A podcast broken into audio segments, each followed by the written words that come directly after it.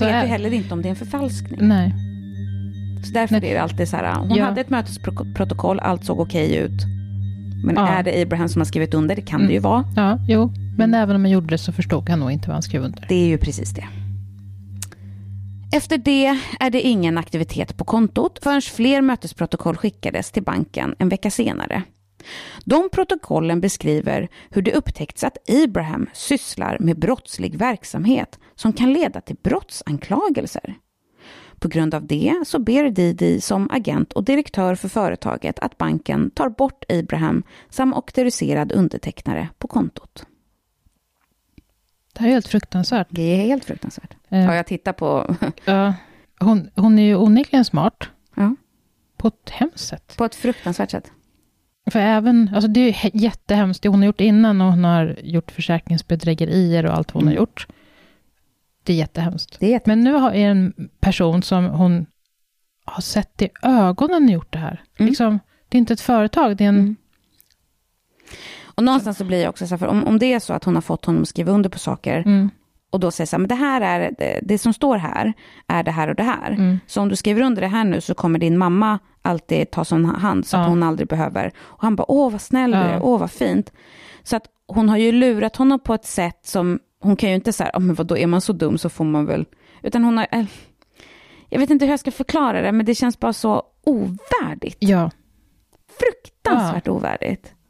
Någon som liksom inte, inte hade en chans att inte bli lurad Nej. på något vis. nej, hon har ju säkerligen, eller säkerligen, det märker man ju, hon har ju valt ut honom. Mm. Ja, ja. Alltså på två veckor så har Didi flyttat alla Abrahams resterande pengar till ett företag, öppnat ett nytt konto och sedan fått honom borttagen från kontot. Kontot innehåller 1 95 000 dollar och Abraham kan inte komma åt det. Det är såklart plågsamt uppenbart att Abraham, som inte ens kan läsa enkla ord, har blivit manipulerad till allt det här. Oklart känns dock hur mycket han egentligen förstår. Dagen efter att Abraham tagits bort från det nya bankkontot görs en kassacheck på 250 000 dollar till företaget som ägs av Char, Didis pojkvän. Char sätter sedan in checken på ett kreditföreningskonto i sitt namn. Samma dag görs en annan kassacheck på 250 000 dollar till IRS, den federala amerikanska skattemyndigheten. Men den är undertecknad av Didi med instruktioner på baksidan som lyder citat behöver inte användas för avsett ändamål. Och sen sätter hon omedelbart in dem på sitt företagskonto. Så jag gissar att hon försöker få det att se ut i böckerna som att pengar tas ut för att det ska betala skatt för. Ja. Men sen gör hon, stoppar hon det någonting Ja, men då ser det fint ut på liksom det här Abraham-företagets, eh, liksom, i de papperna. mm. Mm. Men så sätter hon ner dem på, i sitt eget företag då, där hon kan kontrollera pengarna på ett Mm. helt annat sätt. Cirka 450 000 i kassacheckar betalas direkt till Didis företag American Medical Professionals under de kommande veckorna. Didi köper också en Corvette för nästan 70 000 dollar med en check från hennes företag och skänker sedan bilen till hennes pojkvän Char. Fortfarande i februari 2009 verkar det som att Didi betalar av Judith Haggins. Det var ju hon som var chaufför och som hade varit med då som undertecknare. Ja. Mm. Och advokat eh, Howard Stitzel, som också är inblandad. Var och en får eh, omkring 20 000 dollar från Abraham Shakespeare LLC-kontot. Förmodligen för tillhandahållna tjänster, helt enkelt. I slutet av februari är saldot på kontot hos Bank of America bara 44 297 dollar. Inom en månad hade Didi förskingrat mer än en miljon dollar från företaget, eller snarare från Abraham. I dagens penningvärde så är det nästan 15,7 miljoner svenska kronor. Jag tänker på det här med skatten. Mm. Om hon tar ut det från hans företag, eller är hans företag överskrivet på henne också? För jag tänker annars så blir det så att då har ju han en skuld då, för de har ju inte betalat sin till Mm. Skatteverket på riktigt. Så han Mm. står kvar med skuld och Ja. hon har pengarna. Och hon står ju som direktör då för, för bolaget. Ja. Men jag vet inte Om det är kopplat till honom, att man har gjort ett, alltså att det Nej. på något vis är kopplat till att men han har inte betalat skatt, nej. Nej, för jag tänker om det slutar med att, eh, det vet ju inte jag, men om det slutar med att han står inte bara för noll, han är satt i skuld också, så att det har blivit värre liksom. Men Som Ja. vi pratade om. Ja, det vet ju du svaret på. vi, så. får väl se. vi får väl se. För att fira denna lyckade månad köper Didi sig i mars en helt ny Hummer för 90 000 dollar. I april köper Didi ett hus på Highway 60 i Lake Wells för nästan 235 000 dollar skrivet i pojkvännen Chars namn.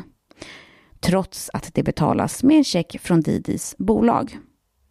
Didis advokat och den som egentligen ska, men inte riktigt agerat, som Abrahams advokat Howard Stitzel flyttar sitt advokatkontor till det nyinförskaffade huset och sen hyr Didi fastigheten bredvid och inrättar där sitt eget kontor. I april 2009 är det ingen som känner Abraham som personligen träffar honom. De får visserligen sms från honom, men det är konstigt med tanke på att han inte kan läsa eller skriva. Oh, nej. Men med tanke på allt han nyligen varit med om, så många människor som jagar honom efter pengar, så ger de honom det utrymme som han säkerligen är i behov av. Han anmäls inte som försvunnen till polisen på ytterligare sju månader. I början av april 2009 ringer Didi till Centoria Butler, mamman till Abrahams andra barn, och berättar för henne att Abraham lämnat sin Ford 500 åt Santoria hos Didi. Hon hämtar till och med Santoria och skjutsar henne för att hämta bilen. Ett ovanligt givmilt drag från Didis håll och man tror att det kan ha varit ett sätt för henne att blidka Jeremias mamma med tanke på att Abraham är sen med att betala barnuppehåll. I mitten av maj tar Judith Haggins tillbaka Forden med hjälp av sina fullmaktsrättigheter som hon har i företaget Abraham Shakespeare och lämnar sedan över den till Didi. Och i juni så säljer Didi Forden för 9000 dollar. Ja, Jenny bara skakar på huvudet och jag gör detsamma. Den 11 augusti 2009 går advokaten Howard till Popes landsrätt och Abrahams vägnar för en verkställighetsåtgärd för barnuppehåll för sitt andra barn. Abraham hade hamnat efter med betalningarna till Centoria Butler. Howard berättar för domaren att Abraham var citat utomlands för behandling. Det man tror antagligen är mer sanningsenligt är att Didi manipulerat Abraham till att inte betala Sintoria. Hon matade honom med lögner om Sintoria och övertygade honom om att hon bara var ute efter hans pengar. Nu i augusti är dock en större sannolikhet att Abraham hamnat efter med uppehållsbetalningarna eftersom han redan är död. Den 3 november 2009 så säljer Didi BMWn för 37 000 dollar och hon försöker sälja tillbaka Hammern till återförsäljaren månaden därpå och säger att hon behövde snabba pengar.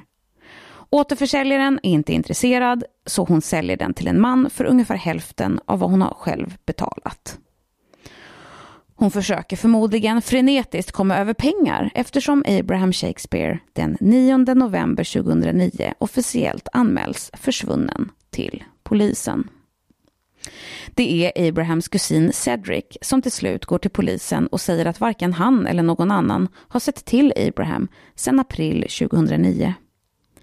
Cedric berättar att all kontakt från Abraham sker via text, vilket är konstigt eftersom de vet att Abraham är analfabet. Den enda personen som har personlig kontakt med Abraham är Didi Moore. Cedric berättar också för polisen att Didi hade köpt alla Abrahams tillgångar och flyttat in i hans hus i april 2009. Om du nu tyckte det var konstigt att hon hyrde ett hus. Ja, För hon Så- bor ju i Abrahams stora ja lyxvilla. Mm. Slutligen erkänner även Cedric för polisen att Didi hade betalat honom 5 000 dollar för att leverera ett födelsedagskort till Ibrahams mamma som var undertecknat av Abraham.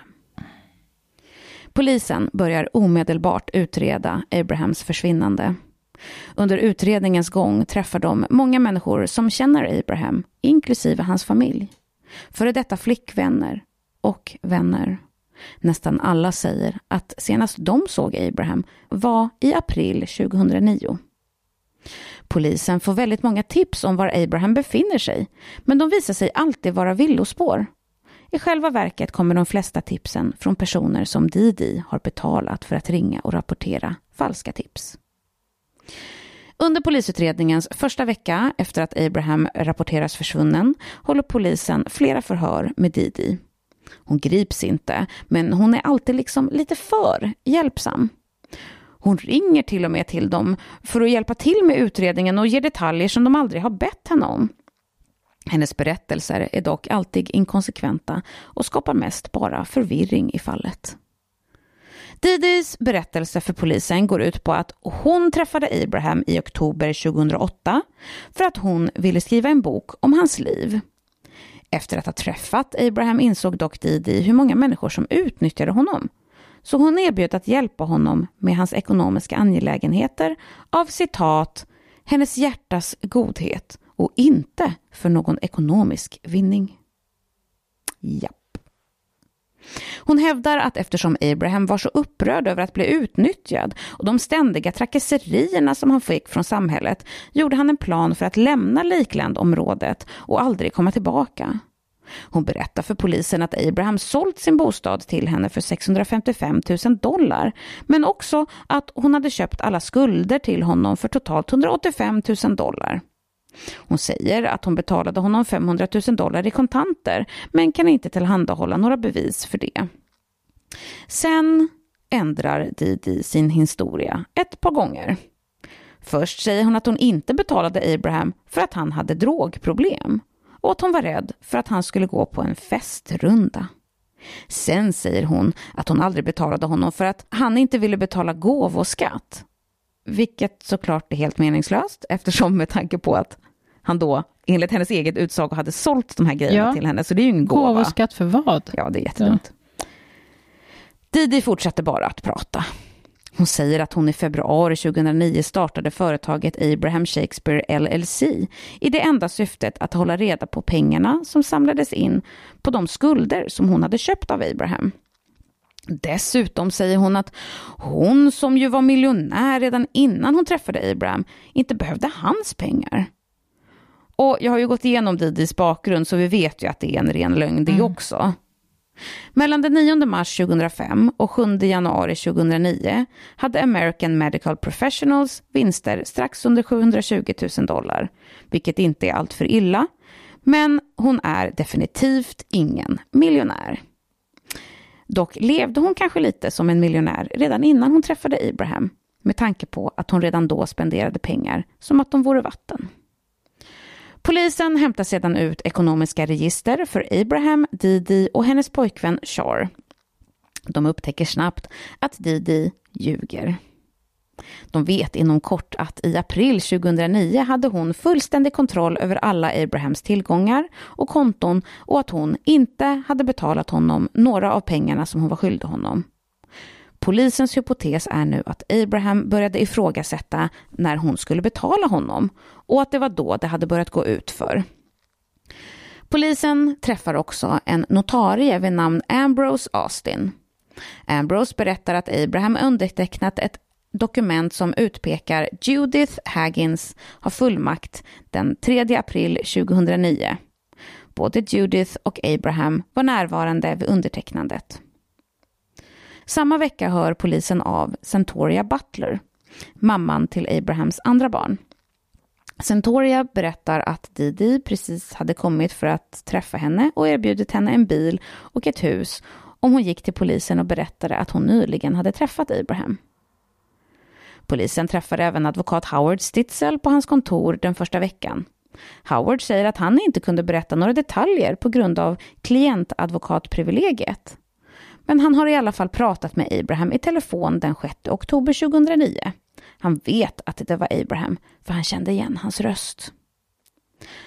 Dagen efter mötet med Howard träffar polisen Judith Haggins. Hon berättar att sist hon såg Abraham vid liv var vid undertecknandet av fullmakten i april. Hon använde fullmakten för att stänga bankkonton och underteckna rättegångsinlaga på hans vägnar. Judith säger också att intäkterna från de stängda kontona hade satts in på konton som kontrollerades av Didi. Hon berättar för polisen att checkarna skrevs i hennes namn, att totalt 20 000 dollar löstes in och gavs till Abraham precis som Didi bett henne göra. Innan intervjun är över berättar Judith för polis att Abraham är analfabet och inte kan skicka sms på egen hand. Och det är ju diskutabelt om Judith faktiskt gav Abraham några pengar eftersom hon verkar väldigt delaktig då i mm. Didis förehavanden. Men hon berättade i alla fall sanningen när hon såg honom senast. Mm. Vilket ju Howard inte hade gjort då, Nej. gissar jag. Och så påpekade hon ju faktiskt att de här smsen inte kunde komma från honom. Ja, precis. Så hon är lite hjälpsam. Polisen träffar Didi igen den 25 november. Under det mötet så erkänner hon att det är hon som skickat sms som Abraham sommaren 2009 till Abrahams vänner och familj i ett försök att övertyga dem om att han fortfarande är i liv och mår bra. Vad erkänner det för polisen? Mm. Varför då? Ja, men han vill ju, för att han vill ju vara ensam. Jaha, hon ville hjälpa honom ja. och få sin... Mm. Mm. Snällt av henne ändå. Ja, visst. Mm. Hon grips dock fortfarande ja. inte då. Nej. Istället intervjuar de henne igen den 3 december. Den här gången ändrar hon sin historia och säger att Abraham lämnat sin telefon hos henne så polisen inte skulle kunna spåra den. Och att han bad henne smsa folk med telefonen. Polisen frågar då om hon hade haft mobiltelefonen den 6 oktober, dagen då Howard alltså påstått att han hade pratat med Abraham. Och Didi säger ja. Mm. Hon säger att Abraham inte pratade med varken henne eller Howard den dagen och hon erkänner att hon bett Howard ljuga för polisen. Därefter frågar polisen henne om pengaöverföringarna till hennes företag, American Medical Professionals. Didi svarar att hon och Abraham överfört pengarna för att han ville undvika att betala barnuppehåll. På frågan varför Howard Stitzel fick 20 000 dollar svarar Didi att pengarna varit en betalning för hans juridiska tjänster. Polisen träffar Judith Haggins igen runt den 11 december. Den här gången erkänner hon att Abraham kom till henne i mars 2009 och sa att han var orolig när det kom till Didi och hans pengar. Och inte långt efter det så kom Didi till henne och sa åt henne att inte låta Abraham gå till banken eftersom en del av pengarna inte fanns där. Uppenbarligen hade hon gått med på det. Den 27 december får Didi någon att posera som Abraham och ringa hans mamma. Abrahams mamma är lägligt nog på middag med Didi när hon får samtalet. Hon vet att det inte är Abraham i andra änden, för självklart känner hon igen sin sons röst. Och det här är inte han. Hon har närvaro nog att spela in samtalet som varar i cirka åtta minuter och efter middagen så ringer hon till polisen och berättar om det. Polisen spårar samtalet och det leder tillbaka till en gammal vän till Abraham vid namn Greg Smith. Innan han vann på lotteriet brukade Abraham utföra småjobb runt Gregs frisörsalong för pengar. Efter lottovinsten lånade Greg 63 000 dollar av Abraham för att köpa ett hem till sin mamma. Tydligen så känner Didi Greg och Greg är medveten om att hon har köpt alla Abrahams lån. Punkt, punkt, punkt. Mm. Polisen hittar Greg dagen efter, den 28 december, när han äter lunch med Didi. Polis väntar tills lunchen är över och Didi gått innan de närmar sig honom. Greg medger att Didi hade betalat honom för att ringa flera samtal åt henne, inklusive ett anonymt tips till polisen som hävdade att han hade sett Abraham i Miami. Han är också personen som ringt Abrahams mamma, för vilket han fått flera hundra dollar. Men Greg hävdar att han bara hjälpt Didi för att hon hade hotat att utmäta huset han köpt åt sin mamma eftersom hon ägde panten. Som många av Abrahams så kallade vänner hade han inte hängt med i sina betalningar. I samtalet med polisen säger Greg att han gärna hjälper dem eftersom han tycker att Abraham är en bra man och förtjänar att någon hjälper honom. Greg träffar Didi flera gånger efter den här dagen med dold mikrofon. Under mötena ber Didi Greg göra alla möjliga saker för att få det att se ut som att Abraham lever. Det inkluderar att leverera ett brev till Abrahams mamma den 6 januari. I det maskinskrivna brevet står det att Abraham mår bra och att han håller sig borta från Lakeland eftersom polisen är ute efter honom. Brevet hänvisar till och med till telefonsamtalet den 27 december och frågar hur hans mamma inte kunde känna igen sin egen sons röst. Greg säger att när hon skrev brevet så bar Didi handskar, en keps som täckte hennes hår, skoskydd och en kirurgisk mask. Allt för att undvika att hennes DNA skulle hamna på brevet. Efter att ha bett Greg göra ditten och dattan åt henne i några veckor så frågar Didi honom om han känner någon som är villig att berätta för polisen att de har dödat Abraham. Greg säger att han skulle tänka på saken och återkomma till henne. Efter att ha diskuterat det med polisen så bestämmer hon sig för att Greg ska introducera en polis under täckmantel som ska utge sig för att vara en man villig att ta Didis erbjudande. Polisen Mike Smith, alltså samma efternamn som Greg, ja, mm. skulle berätta för Didi att han ändå står inför ett långt fängelsestraff och är villig att erkänna att han har dödat Abraham i utbyte mot 50 000 dollar.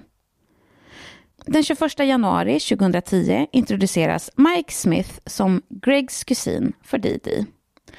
Hon går med på avtalet, 50 000 dollar mot att kusinen säger till polisen att han dödat Abraham. Mike säger absolut, det ska han göra. Men då behöver han veta mer om var kroppen är för att göra historien trovärdig.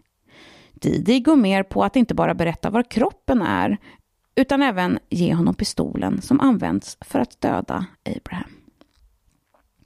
Planen mellan trion Didi, Mike och Greg tar form. Mike ska gräva upp kroppen och flytta den till en annan plats. På så sätt så kan han berätta för polisen var den finns.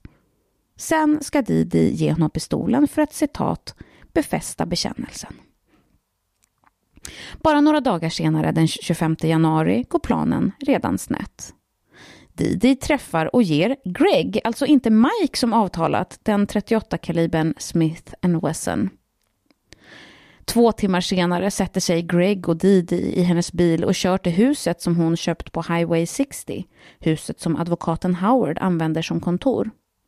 Didi visar Greg en 9 x 9 meter betongplatta som hade gjutits den 13 april 2009 i ett skogsområde cirka 30 meter norr om bostaden.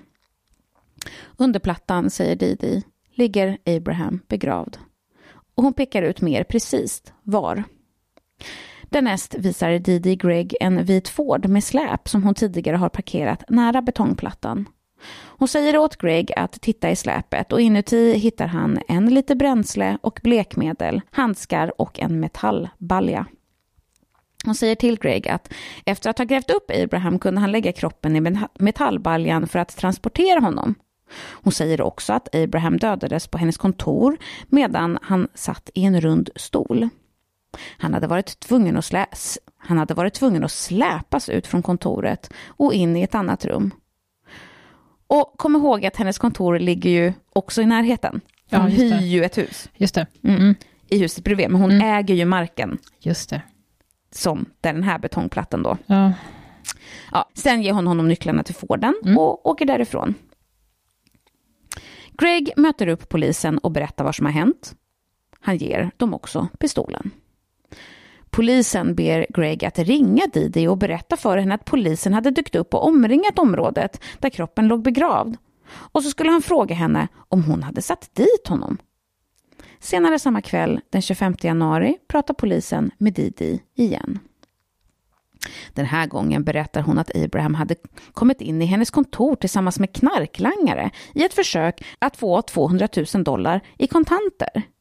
Hon säger att knarklangaren hade skjutit Abraham med hennes kaliber 38 som legat i ett öppet vapenskåp på hennes kontor. När polisen inte köper den historien antyder Didi istället att hennes 14-årige son RJ sköt Abraham. Men på riktigt? Ja, nej, det, det, hon är skitstövel alltså. Hon är så... Man tycker inte om henne någonstans, någon gång. Trots att hon inte vill erkänna att det är hon som har dödat Abraham erkänner Didi att hon köpt kalken som hon sedan hällt över Abrahams kropp. Innan intervjun är över frågar Didi om hon får behålla alla sina saker om hon berättar sanningen om vem som faktiskt dödat Abraham. Det är som att hon på riktigt fortfarande tror att hon kommer kunna ljuga sig ut ur det här samtidigt kunna behålla liksom Ja. all skit som hon har köpt för Abrahams pengar. Mm. Nästa morgon genomsöker polisen Didis fastigheter. Forensiker hittar blod på mattan mellan den runda stolen och skrivbordet inne i kontoret och på mattan framför dörröppningen till köket i Didis hus. Samma dag träffar polisen Howard på hans advokatkontor. Han säger att sista gången han fysiskt sett Abraham är någon gång mellan april och maj 2009 på hans tidigare kontor. Och så erkänner han att telefonsamtalet den 6 oktober 2009, när han då påstått sig ha pratat med Abraham, skedde i Didis närvaro. Polisen träffar också Didis pojkvän Char den här dagen. Han genomgår ett lögndetektortest och skrivs av som misstänkt. Han har ingen aning om vad som har hänt. Han säger att Didi berättat för honom att hon får alla sina pengar från visselblåsande skattebetalare till Skattemyndigheten. Samma historia har hon också berättat för sina föräldrar. Så han vet alltså inte om sanningen om pengarna heller? Det Nej. trodde jag att han var Mm. med på. Man tror Nej, att han mm. inte gör det då, Nej. men det känns ju högst oklart alltihopa. Ja. Nästa dag så träffar polis Judith på hennes advokats kontor. Hon berättar att Abraham bett om att hon skulle få hans fullmakt och att det attesterades och lämnades in den 3 april 2009. Hon säger att Didi skulle citat försköna hur allvarliga Abrahams förfaranden med barnunderhåll var och skulle uppmuntra honom att flytta pengar mellan sina olika konton i ett försök att skydda dem från den biologiska mamman till hans barn. Mm. Det första han gjorde när han vann pengarna var ju att betala. Mm, Han verkar rätt villig att betala. mm, precis. Och vilja ha en plats i sitt barns, Precis. sina barns liv. Ja. Mm. Att han inte betalade, att han hade skuld från början, det var för att han faktiskt inte kunde. Så att jag vet inte, det- den, den lögnen känns ju liksom inte trovärdig. Nej. Nej. Judith hävdar dock att hon sagt till Abraham att hans barnunderhållsfall inte varit så allvarligt som Didi utgett det för att vara. 2009 blev hon tillsagd av Didi att ta ut de återstående pengarna från några av Abrahams konton, vilket då var mindre än 2000 dollar totalt. Pengarna i kassacheckar gavs sedan till Didi som dränerade varje krona. Det känns så småaktigt. Hon började, hon bara, nu ska jag stjäla hans miljon. Och så Ja. bara, vänta, mm, han har några konton här med totalt 2000 dollar. Ja. Jag ska ha dem också. Mm. Hon måste ju bränt pengar något helt enormt, så att Mm. hon, hon typ behövde dem. Alltså jag vet inte. Den Eller om hon bara var så här, Hon ska skrapa rent liksom. på, ja precis. Ja. Det är nästan det jag, det är så jag, men det är lite läsa mellan raderna för Ja. mig. Att det känns som att hon bara, nej, jag ska ta allt. Ja. Jag tänker på de där banklånen. Han hade tagit flera bolån för sina vänner Mm. och andra, grannar och allt vad det var. Mm. Sen hade ju de då gjort ett avtal mellan honom och den här vännen, att vännen skulle betala honom för lånet. Mm. När hon då köpte det här, då köpte ju hon den delen som var mellan honom och vännen. Mm. Men han hade ju kvar lånet till banken, antar jag. Så han har ju fortfarande Jag kvar skulden, men inte. inte tillgång. Hon köpte bara tillgången. Jag att- gissar väl det, om Ja. hon är klipsk nog att göra det. Ja. Oavsett, det, det verkar ju som att hon inte bara tar över då att så här, nu ska ni betala pengar till mig, Nej. utan hon använder det också i utpressningssyfte. Ja, dessutom. Så Ja. nu ska du ringa till polisen för annars så eh, slänger jag din mamma på, på, ut på gatan Ja. för att det är jag som har Jag som makt äger, över... ja. Ja. Mm. Den 28 januari träffar polisen Didis före detta man James Moore. James säger att Didi bett honom att rekommendera vilken typ av utrustning som hon skulle använda för att röja sin mark på Highway 60. Han hade föreslagit en traktor, men hon köpte en, ett grävaggregat istället. Det var den 3 april 2009. Didi hade bett James om att hjälpa henne gräva en grop med grävaggregatet för betong och skräp under de första två veckorna i april.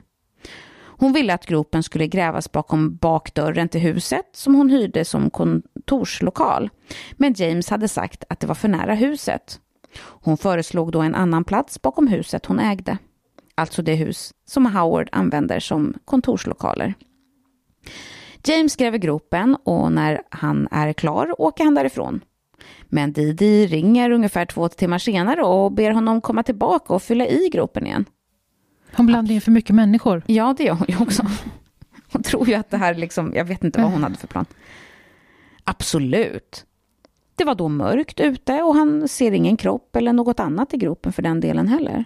Han trodde att det bara var skräp, som hon hade sagt. Efter samtalet med James Moore träffar polisen RJ, alltså hans och Didis son. Dagen därpå. Han berättar att hans mamma kommit hem nästan exakt ett år tidigare och berättat att hon, Abraham Cedric och en annan knarklangare varit hemma hos henne när Abraham citat tagit stryptag på henne och sen hade antingen Cedric eller knarklangaren tagit hennes pistol och skjutit honom.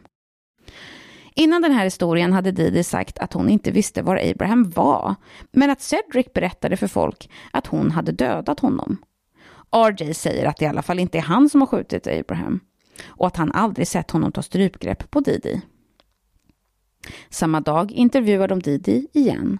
Hon medger att hon bett James gräva gropen och erkänner också att hon begravt Abrahams kropp i den, men att James inte vetat att kroppen låg där. Hon erkänner också att hon ägt den 38-kalibern som hon gett till Greg. Men hon vill inte erkänna att hon dödat Abraham. Istället berättar hon historia efter historia när hon märker att polisen inte tror henne. Abrahams kusin Cedric dödade honom. Nej, hennes son RJ dödade honom.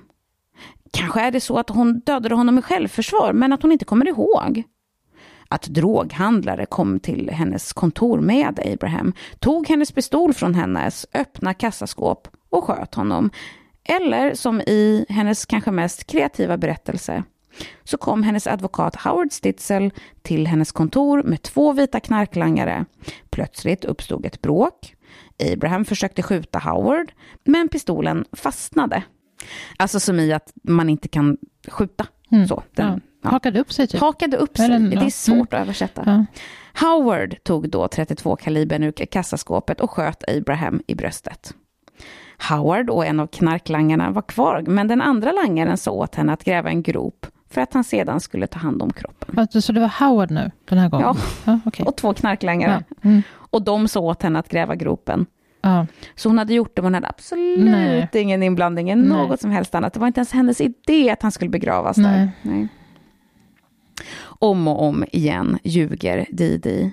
Hon beter sig på ett sätt som inte kan kallas något annat än olämplig under polisförhören. Inte minst när hon gör sexuella närmanden mot en av polismännen. Den 30 januari stämmer polis möte med Didi för sista gången. Den här gången upprepar hon knarklangarhistorien. När polisen inte tror på historien säger hon äh, det kanske var Greg Smith som gjorde det. De berättar för henne att Greg Smith samarbetar med dem. Då säger hon okej, okay, kanske Mike Smith gjorde det. Polisen informerar, honom, polisen informerar henne om att Mike Smith är en polis under täckmantel. En chockad Didi Moore ber då om en advokat. Didi har många historier för att förklara var Abraham befunnit sig mellan april 2009 och 28 januari 2010. Hon hävdar att han var i Jamaica för medicinsk behandling för aids, att han hade flyttat för att slippa pressen i samband med att ha alla pengar, att han var i Texas, att han var ens på en strand någonstans och så vidare och så vidare. Didi spelar sitt sista kort när hon avslöjar att hon har ett filmklipp. Hon har filmat Abraham i början av april 2009. I klippet frågar hon Abraham om han är trött på att folk tigger pengar. När han säger ja frågar hon om han inte vill åka någon annanstans, som kanske Kalifornien eller utomlands. Sen frågar hon honom om han skulle ha hemlängtan och han svarar ja, men livet går vidare. Och det är alltså Didis bevis för att Abraham hade flyttat och alltså inte är död. Men Abrahams kvarlevor hade hittats två dagar tidigare vid huset på Highway 60, cirka 180 centimeter under den 9 x 9 meter betongplattan. The University of South Floridas antropologiska avdelning hjälper polisavdelningen att gräva ut graven genom att använda markpenetrerande radar flytta den över betongplattan och leta efter abnormiteter under jorden som kan tyda på en gravplats. Det tar två dagar att krossa betongen med grävmaskin och ta bort bit efter bit tills de kan komma nära kroppen. Det är ungefär 10-15 centimeter av kalk som täcker Abrahams kropp. Hans fingeravtryck och handavtryck är inbäddade i den härdade kalken, så snarare än att förstöra bevis som Didi hade hoppats på, har kalken bevarat Abrahams fingeravtryck och polisen kan snabbt identifiera honom. Abrahams obduktion utförs den 29 januari 2010. Protokollet beskriver Abraham som citat en delvis mumifierad, sönderfallande och delvis skelettiserad man. Slutcitat. Man kommer fram till att Abraham har blivit skjuten två gånger i bröstet. Två 32 kaliberkulor hittas i hans kropp. Den officiella dödsorsaken var mördande våld. Abraham Shakespeares begravning hålls den 6 februari 2010 och han läggs till vila i Oak Hill Burial Park i Lakeland. Hans gravsten visar dödsdatumet som den 7 april 2009. Den sista dagen några legitima telefonsamtal gjordes från hans mobiltelefon. Det sannolika händelseförloppet knoppar polisen ihop baserat på de bevis och de få sammanhängande detaljerna i Didis och andra vittnens historia. Didi har exempelvis erkänt i varje berättelse att hon var närvarande vid Abrahams död. Det finns inte några trovärdiga bevis som kopplar någon annan än just Didi till mordet. Didi Moore åtalas den 2 februari 2010 för det som på engelska heter accessory after the fact. Alltså typ medhjälp efter brott. Ja, som att föra undan kroppen och allting sånt. Ja. Innan åtalet slutligen ändras till första gradens mord den 19 februari. Hon säger till reportrar, citat, I'm not scared. I'm not scared of going to jail for murder because there is no jury that's going to convict me. Alltså på svenska. Jag är inte rädd. Jag är inte rädd för att hamna i fängelse för mord. Det finns ingen jury som kommer döma mig. Slut citat. Hon känns som en sån person som faktiskt tror på det. Mm. Jag, jag tänker Hon verkar samma. helt... Mm. Jag känner samma. Didis rättegång börjar den 28 november 2012 i Hillsborough County, Florida. Åklagaren presenterar fallet genom att beskriva hur Didi hade utnyttjat Abrahams frustrationer och rädslor för att komma över hans krympande förmögenhet. Och sen hade hon sannoliken ansträngt sig för att dölja mordet på honom. Åklagarsidan lägger ut tidsaxeln för händelser som polisen upptäckt under sin utredning. De menar att Abraham fått reda på att Didi tog alla hans pengar och gick för att konfrontera henne på hennes kontor. Att han antagligen hotat henne, antingen genom att säga att han skulle berätta om henne för polisen eller möjligen med kroppsskada. Sen sköt Didi honom. Försvaret å andra sidan argumenterar att det ju är många människor som är skyldiga Abraham pengar. Vem som helst av de här människorna skulle ju kunna ha dödat honom. Didi är ingen mördare, säger de. Hon är bara en god vän som hjälpt Abraham med hans ekonomi. Försvaret menar att polisen fokuserat på Didi utan att följa några andra spår, vilket för övrigt inte är riktigt sant. Polisen hade intervjuat många människor, inklusive Michael Ford, den där före detta kollegan som hade stämt Abraham för den vinnande lotten. Just det. Men de hade skrivit av honom och alla andra som misstänkta. Och alla bevis hade pekat mot Didi. Didis beteende under rättegången anses vara upprörande. Hon hamnar i besvär för otillåtet beteende flera gånger. Dels för utbrott, men även leenden och nickningar mot juryn. Domaren ber hennes advokater mer än en gång att prata med henne om hennes beteende och få henne under kontroll. Och jag vet liksom inte vad det är hon försöker göra. Nej. Alltså dels utbrott då kan hon kanske inte, att hon inte kan, kan liksom, hålla emot. hon kan liksom. inte hålla Nej, emot, hålla men att hon försöker liksom flörta lite med Ja. juryn och bara, Mm. tjena. Den 10 december 2012 överväger juryn i tre timmar innan de finner Didi skyldig till mord av första graden. Jurymedlemmar pratar med pressen och erkänner att eh, tre ursprungligen ville döma henne för mord av andra graden, då de trodde att Abraham kan ha dött i en kamp om pistolen. Men de andra jurymedlemmarna påpekade då hur nära de här två skotthålen var. Det såg liksom helt enkelt inte ut som någon kamp, utan mm. det såg avsiktligt ut. Mm. Jurymedlemmarna tyckte också att videoklippet som Didi filmat, där Abraham pratade om att han eventuellt skulle flytta, snarare visade uppsåt. Att hon liksom försökte dölja mordet innan hon ens hade begått det. Mm. Skapa bevis. Mm. Didi döms den 10 december 2012 till livstids fängelsestraff utan möjlighet för, fri, för villkorlig frigivning för mordet och 25 år för att ha använt ett vapen vid ett grovt brott. Under utdömandet av straff säger domaren till Didi att hon är citat probably the most manipulative person that this court has seen. The only reason the state did not seek the death penalty was because it was against Abrahams mother's wishes. Mm. På svenska säger alltså domaren att Didi är citat, förmodligen den mest manipulativa personen som denna domstol har sett. Den enda anledningen till att staten inte begärde dödsstraff var att det var emot Abrahams mammas vilja. Slutcitat. Didi Moore sitter för närvarande fängslad på lågsäkerhetsfängelseanstalt i Ocala, Florida. Didis yngre pojkvän Char flyttar till Atlanta och gifter sig 2012. 2013 återlämnas äntligen Abrahams tillgångar till familjen. Howard Stitzel utövar fortfarande juridik i Tampa-området i Florida. Nej. Mm, mm. Judith Haggins verkar leva ett lugnt liv fortfarande i Lakeland. Hon vittnar faktiskt mot Didi under rättegången. Greg Smith hjälpte till att skriva boken Unlucky Number, alltså otursnummer, med Deborah Mathis, en av huvudkällorna till det här avsnittet. Och det var avsnittet om Lottovinnaren Abraham Shakespeare och vad det ledde fram till. Mm. Efter var och varannat fall så sitter jag ju och du, när du lyssnar och säger det här så fruktansvärt. fruktansvärt ja.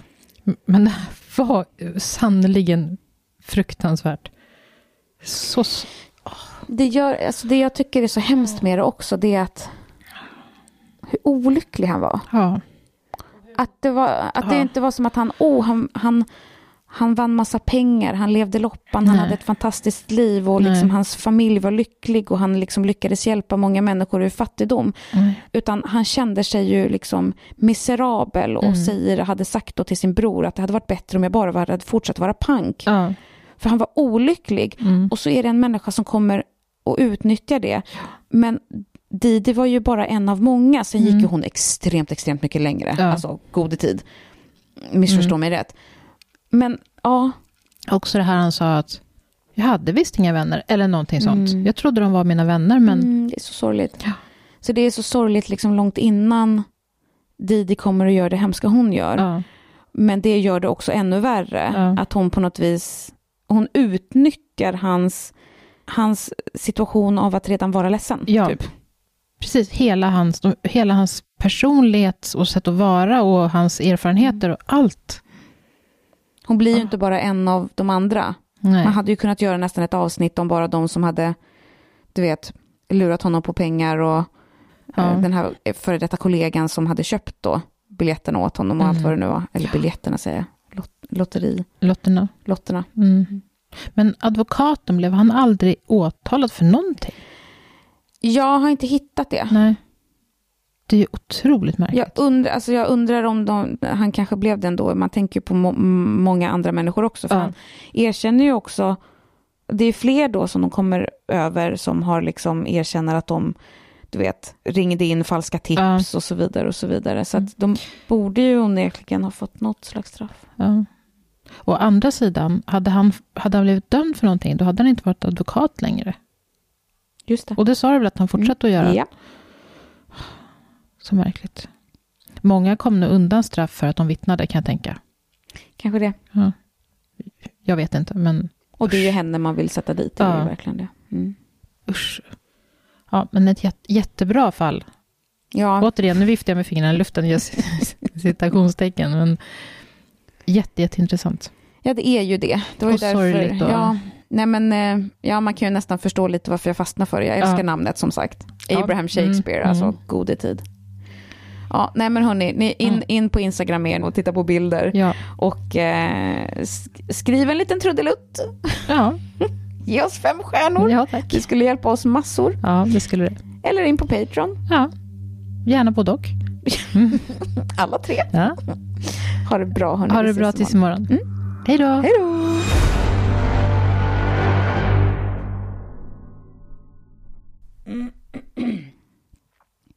Shit vad långt det här avsnittet blir nu. Förlåt. Blir det? Det är jättebra. Är det det? Men vi har pratat jättelänge. Ja, det är bra. Du får väl klippa bort lite av mitt prat. Jag är bara så exalterad. Ja, men det är ett bra fall. Men varför väljer jag så långa fall hela tiden? Jag har pratat en timme nu.